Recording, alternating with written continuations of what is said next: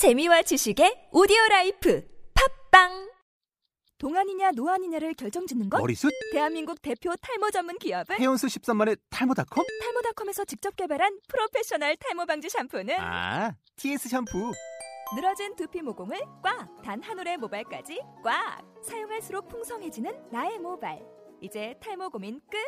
TS 샴푸.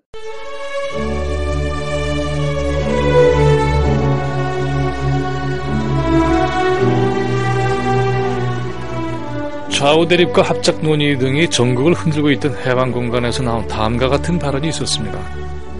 소위 독립운동을 했다는 사람들의 힘으로 1946년 8월 15일에 우리나라가 해방되었을 것을 미리 앞당겨서 1945년 8월 15일에 해방된 것이 아니올시다.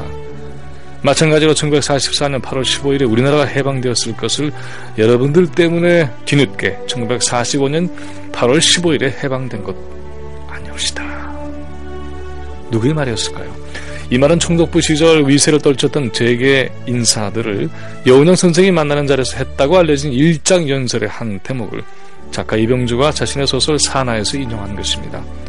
자기 앞에서 긴장하고 있던 이들 친일 재계 인사들에게 독립투사나 그렇지 않은 사람이나 해방된 현실에서 자기 공을 내세우거나 또는 과거의 행적으로 해서 잔뜩 위축되어 지낼 일이 아니다라는 요지를 밝힌 셈이었죠. 소설가의 손을 빌어 옮겨진 여원현 선생의 말은 다음과 같이 계속 이어집니다.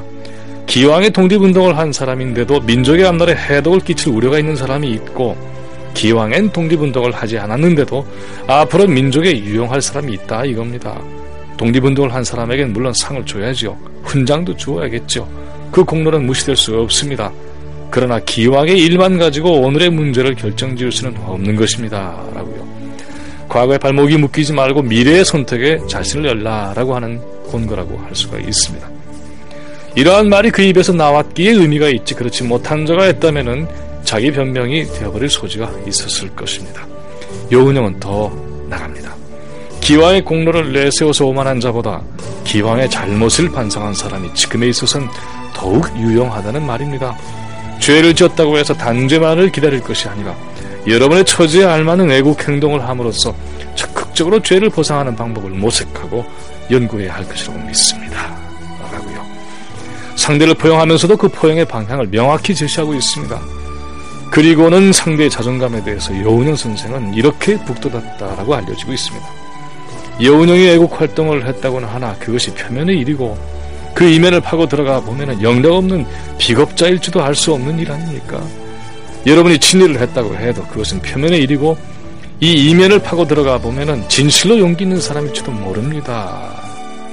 독립운동의 명망가로 행사하는 여운형 자신보다는 도리어 상대가 나을 수 있다는 논법으로 새로운 결의와 선택을 촉구하는 그의 이야기와 자세는 실로 놀라울 지경입니다.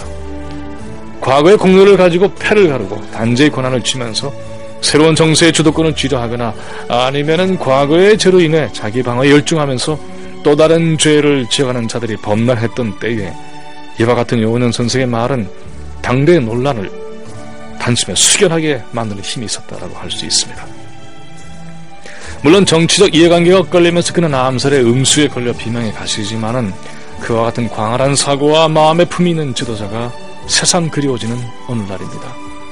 이 시대 민중들의 정작의 고민과 아픔 그리고 눈물을 돌아보기보다는 정략적 공세로 나를 지세우며 지도자 연하는 이들이 탕류를 쏟아내고 있는 것이 아닌가 합니다. 진정 이 시대에 유용한 용기 있는 마음이 넓은 지도자를 찾아내는 것이 이리도 어려운 일인 것인지 자칫 분노스러운 마음조차 드는 그런 심란한 때가 아닌가 싶습니다. 김민웅의 세상 읽기였습니다.